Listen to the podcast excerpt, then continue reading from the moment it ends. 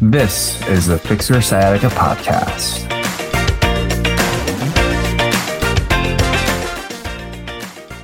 Can you believe it? 100 episodes. I cannot believe that two and a half years ago, I thought about starting a podcast and I did. And fast forward to now, I am actually recording my 100th episode. And to commemorate this event, I thought it'd be a great opportunity to actually flip the script. So today's guest is going to be myself, but the interviewer is going to be Scott Rammage of the Brotherhood of Fatherhood podcast, and also the founder of the company who actually helps edit these podcasts to ensure that they sound very nicely. So Scott, thank you so much for uh, for being kind enough to to donate your time to help reintroduce myself to the world. Yeah, Ashley, this is so exciting. You're um, it's been really fun watching you journey through like your very first episode, us being on the phone talking about what that process looks like, and then watching your content because because my company does do all of your content. Watch it kind of flow for the last two and a, two plus years, really, and uh, it's exciting, man, and it's so crazy cool to watch a really niche podcast do what you're doing and it, it's Thank just you. been absolutely it's been a blessing quite honestly. It's it's really fun. And and i get to i get to brag. You know people are like well you know why should i let uh, why should i bring my service to you? Because well, look at these people. They've been with me for this long and they're they're happy. So of course i get to brag on people like you who do an amazing job. So i appreciate what you're doing man. Yeah this is uh it's cool. You know i, I couldn't have done it without that without your help and your company's help. And uh, I remember when I first started, I was thinking, man, can I actually even come up with enough content for for sciatica? And I really took a deep dive and realized that there's a lot out there that people can learn and take action on. And I said, you know what, why, might as well uh, run with it and really help as many people as possible you know, funny thing is, is most people don't get past episode 12. I believe the, the average for podcasts, they die at ap- episode 12. They never hit episode 13. I don't think it has anything to do with superstition. I just think people think it's going to be this amazing thing and then don't realize the work that's involved. And even if you are paying somebody to do all the stuff, you still have to come up with topics. You have to come up with guests. You have to come up with the content. And it, it it's a it's a little bit of a grind. It's a it's a labor of love for sure. And uh, to be at 100 episodes is truly puts you in a very very very top tier of podcasters. I know that sounds crazy because we all look at podcasts like, oh, they have a thousand episodes and Joe Rogan has 1800 or whatever it is. And I'm like, I've been doing this for like 10 years, man.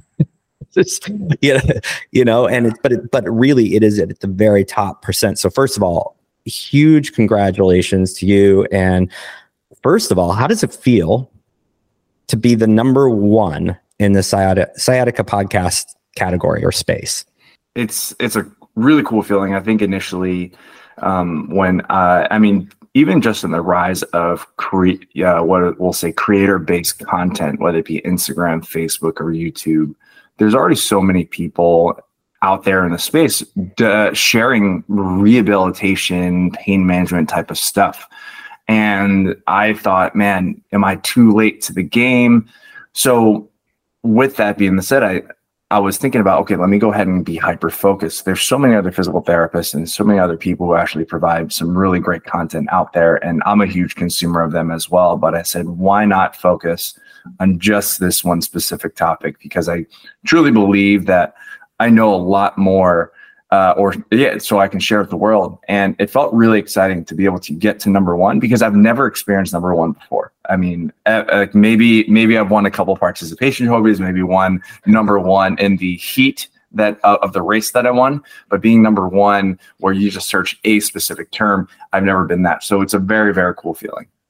Yeah, and it's really changing. I mean, podcasts st- are still young, right? Like, so you're you're kind of paving a new path in an area that really is not really touched, and so you, you kind of are pioneering like the specificity that you can get in a specific to- podcast topic and then have proven for it to be wildly successful. 100 episodes, that's just the tip of the iceberg. All the other things that can be attributed to each episode, right? Are you tracking your episodes? Like, how did you know, oh my gosh, I'm coming up on 100? And how was that feeling? Well, I think a large part of it was, I mean, luckily with your company, because every time I would produce an episode, I would say episode number. And all of a sudden, I got into the 90s. I was thinking, holy moly, I'm going to the 100th episode. And um, I was really surprised because I really never thought that I would be able to come up with this many topics. And I think one of the biggest learning experiences through podcast producing is the fact that, yes, although I am an expert, I think that there are so many other people who are in the same space of trying to help. And it actually opened up my eyes to the other professions that are out there of people who are there to actually help people who are dealing with sciatica pain. And so rather than me focus on, okay, well, it's going to be the Ashley Mak show, let me go ahead and sit and, and look at it in a way where everyone or the people who are listening are suffering from sciatica pain. How can I serve them the best? Right. And I realize that I can serve them better where yes, I am there to be able to provide the information, but also provide the medium in regards they they could be introduced to these other professionals. A lot of people may have heard a couple things about chiropractic care, but they were probably pretty scared because they've heard horror, horror stories. But the great news is the fact that sciatica uh, chiropractic care can be helpful for people with sciatica if they go to the right chiropractor. Same thing with the right physical therapist. And so it is important for them to understand that there are one, there's a multitude of topics that we talk about, but also number two, there's an endless amount of providers that are out there whose sole purpose is to help people get out of pain. And I thought another part, another purpose, I guess, mission of this podcast was to be able to say there are other opportunities out there for you to recover. As I was going through all the topics you've covered. And I have been listening to your podcast, by the way, not just before this. I actually, I actually am a listener of the podcast. One, I'm very interested. Two, you know, your clients. So it's always, it's always interesting to kind of check in, see how someone's doing. But my wife's a physical therapist. I was like, how does a physical therapist do a podcast? And so for me, it was like this little personal journey of like, how did, how is this done? But your, your variety of content or topics are all pointing towards sciatica, but then they stretch out to pain management, they stretch out to healthcare, like this some really big things in our in our society right now. And like there's a few questions here that you don't know I'm going to ask. so lucky, good, good luck. First of all, I'm ready. Do you know basically or, or roundabout numbers about how many people in the world or in the US, whichever one you might know, suffer from sciatica at now or at some point in their life? I think the incidence, uh, which uh, a great question. I don't know the exact number, but I know what is called the incidence. And so what that means is the incidence is going to be the occurrence in someone's lifetime. And so it, it looks from what I've seen, it looks like the incidence of like the percentage of people in at least the US, you're looking at 40% of adults have at some point in their life experienced sciatica. So that's literally like four out of every 10 people. That's a that's a large amount. That's very significant, very significant. And we all know that 10 out of 10 people suffer from pain.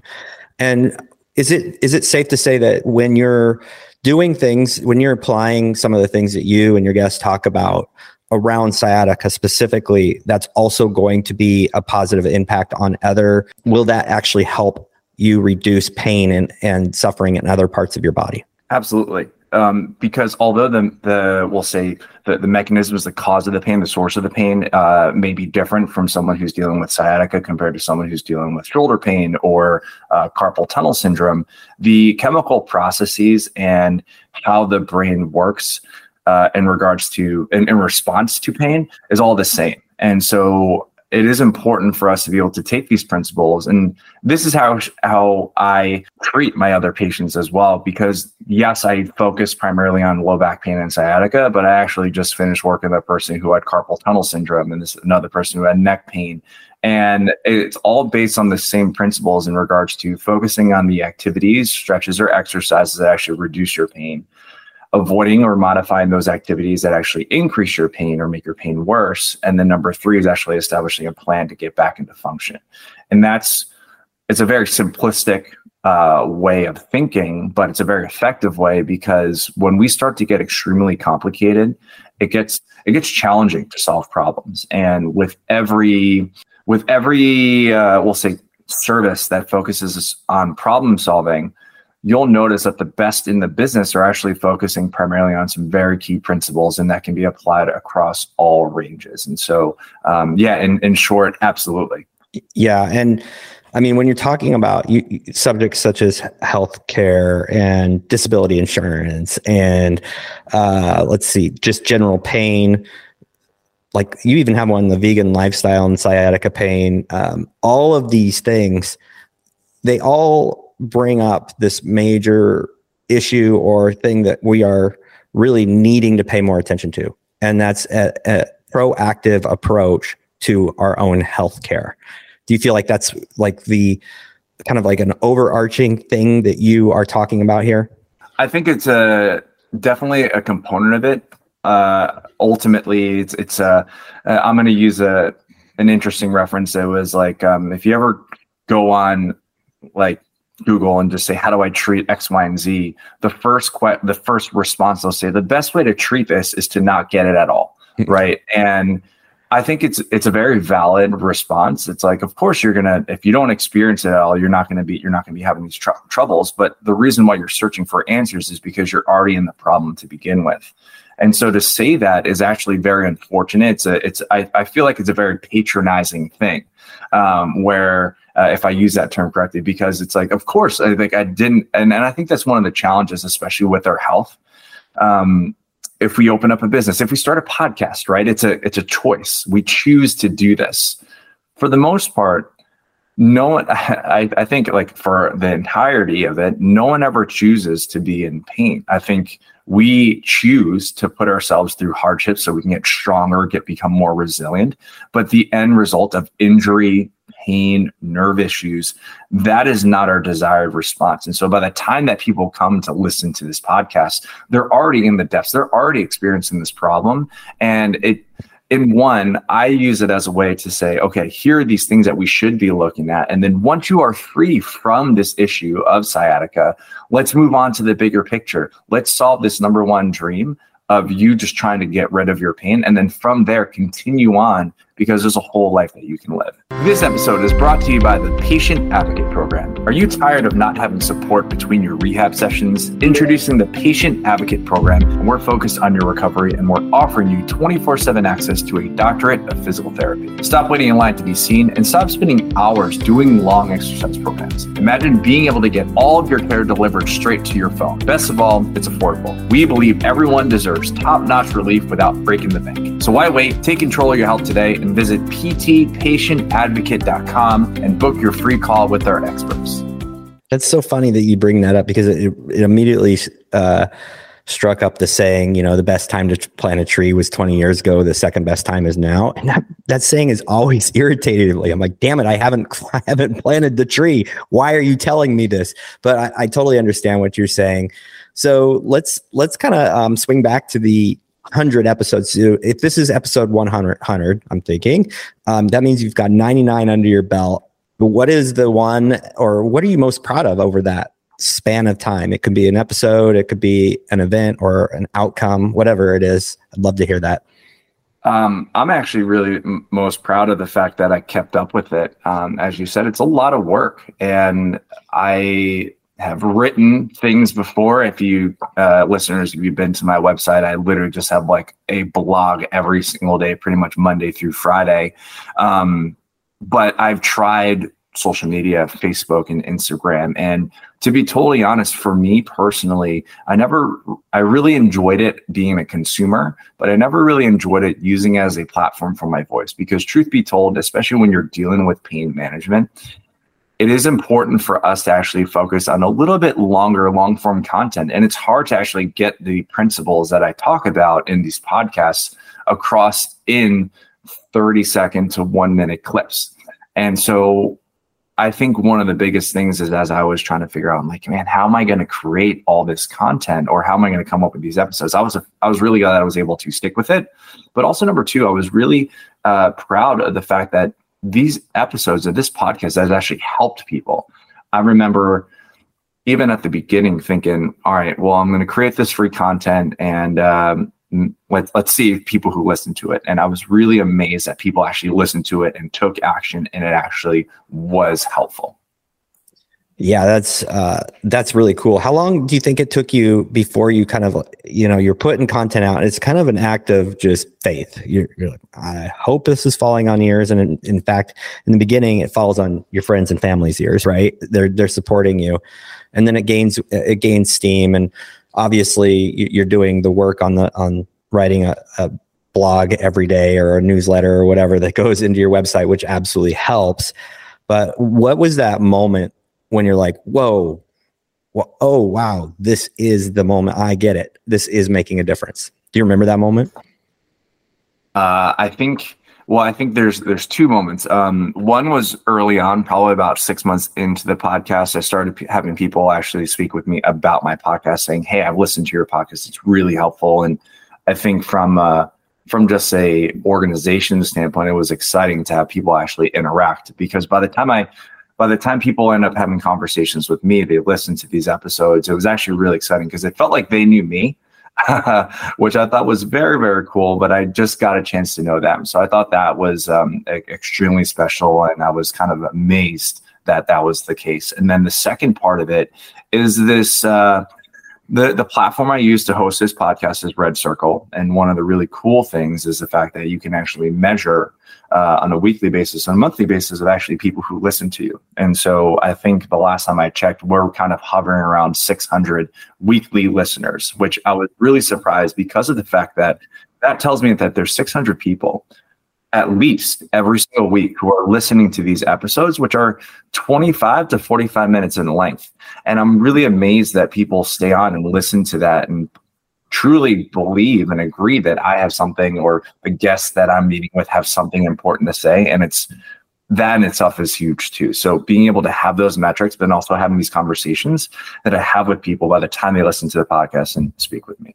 Yeah, it's all it's a real interesting experience to be out there kind of like bearing all this information and there's like literally zero feedback at the time. You're, you're talking, you're hoping it lands on somebody, and then you get this message, or you get this call, or you get. Uh, I've experienced that. It's been it's it's quite surreal, quite honestly. I've actually met someone in Oregon when I was traveling. He's like, I, I'm I, I feel like I'm talking to somebody super famous. I'm really nervous. I'm like, what's like I'm the biggest nerd, you know, and you probably feel that way too. You're like, yeah. I'm just I'm just this guy. Everybody in your crew identifies as either Big Mac Burger, McNuggets, or McCrispy Sandwich.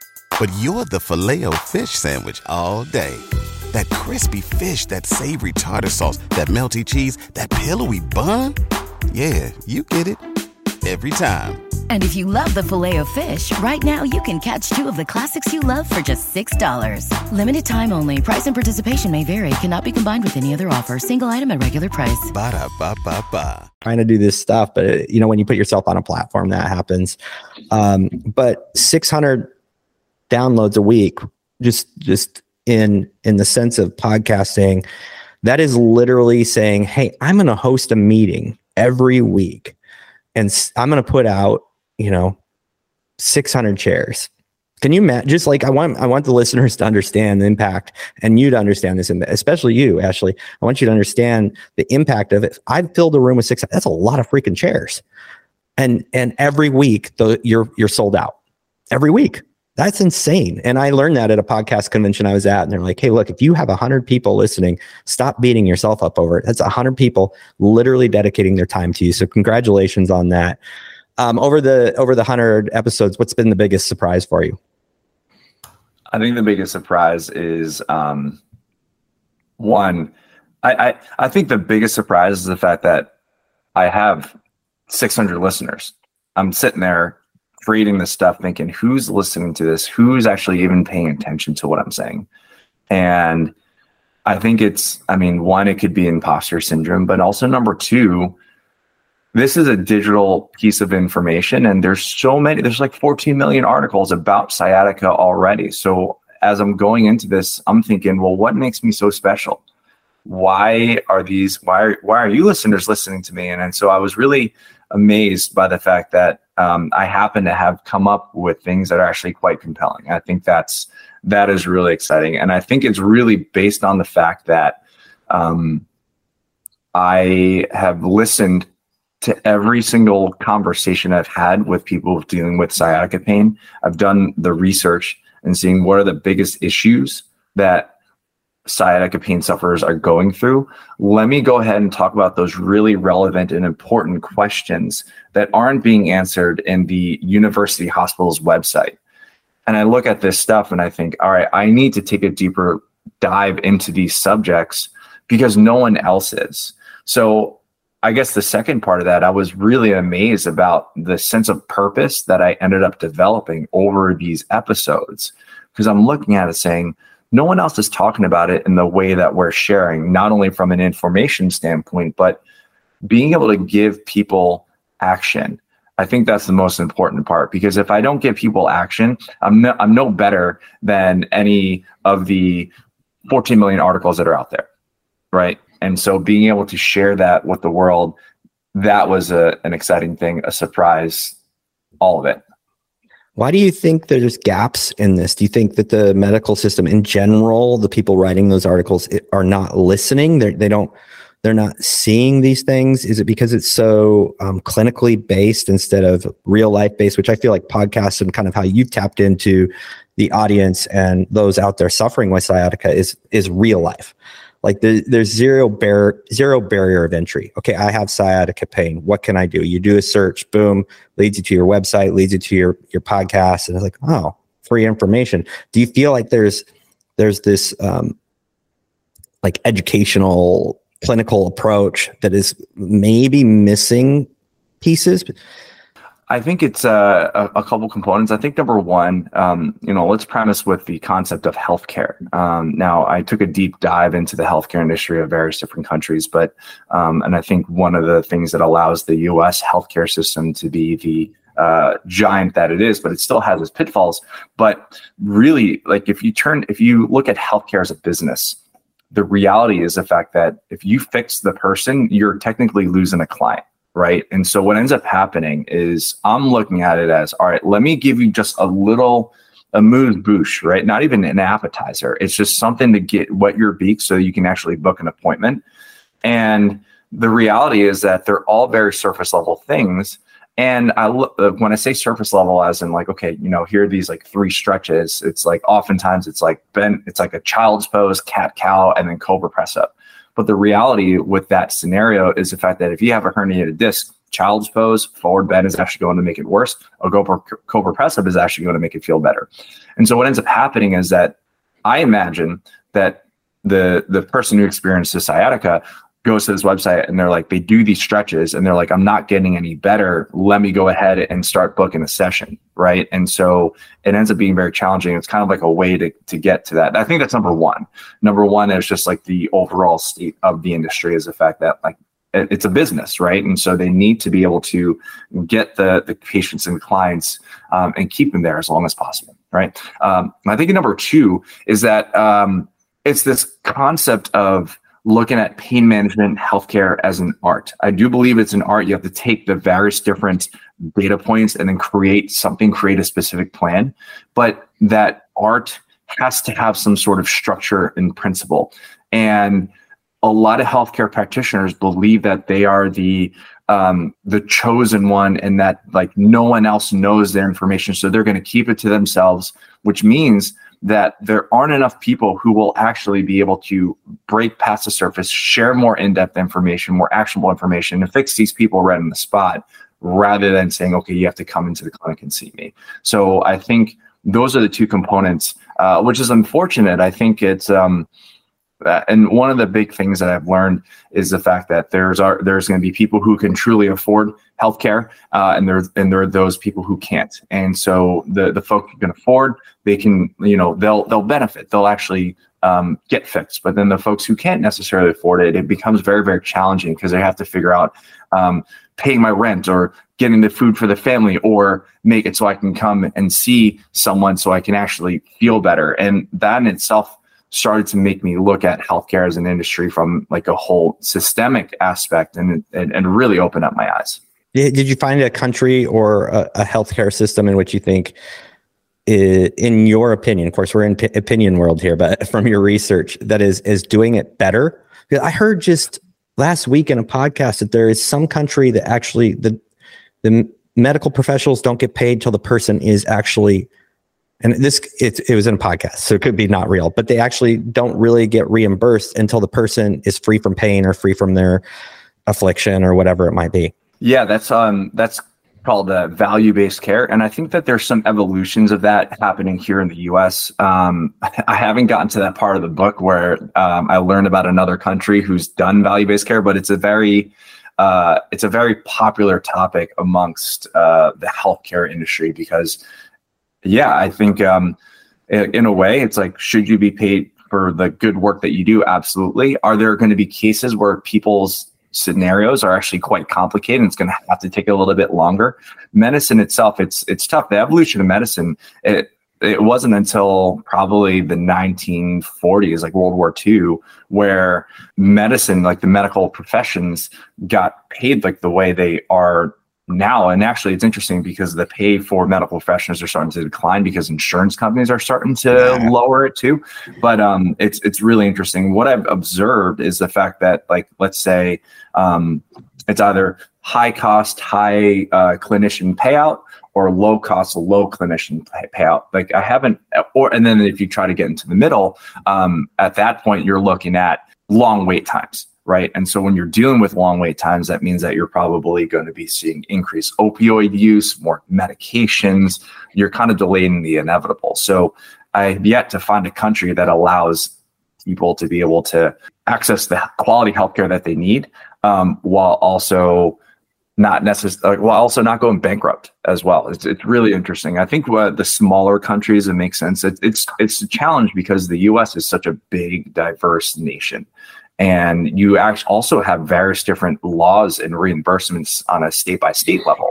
So it ends up being extremely hard. And I know that one of the big things out here in the US is the administrative costs are so high. And um, there's a lot of technological advancements in the um, startup space, like reducing that cost, which I think is helpful.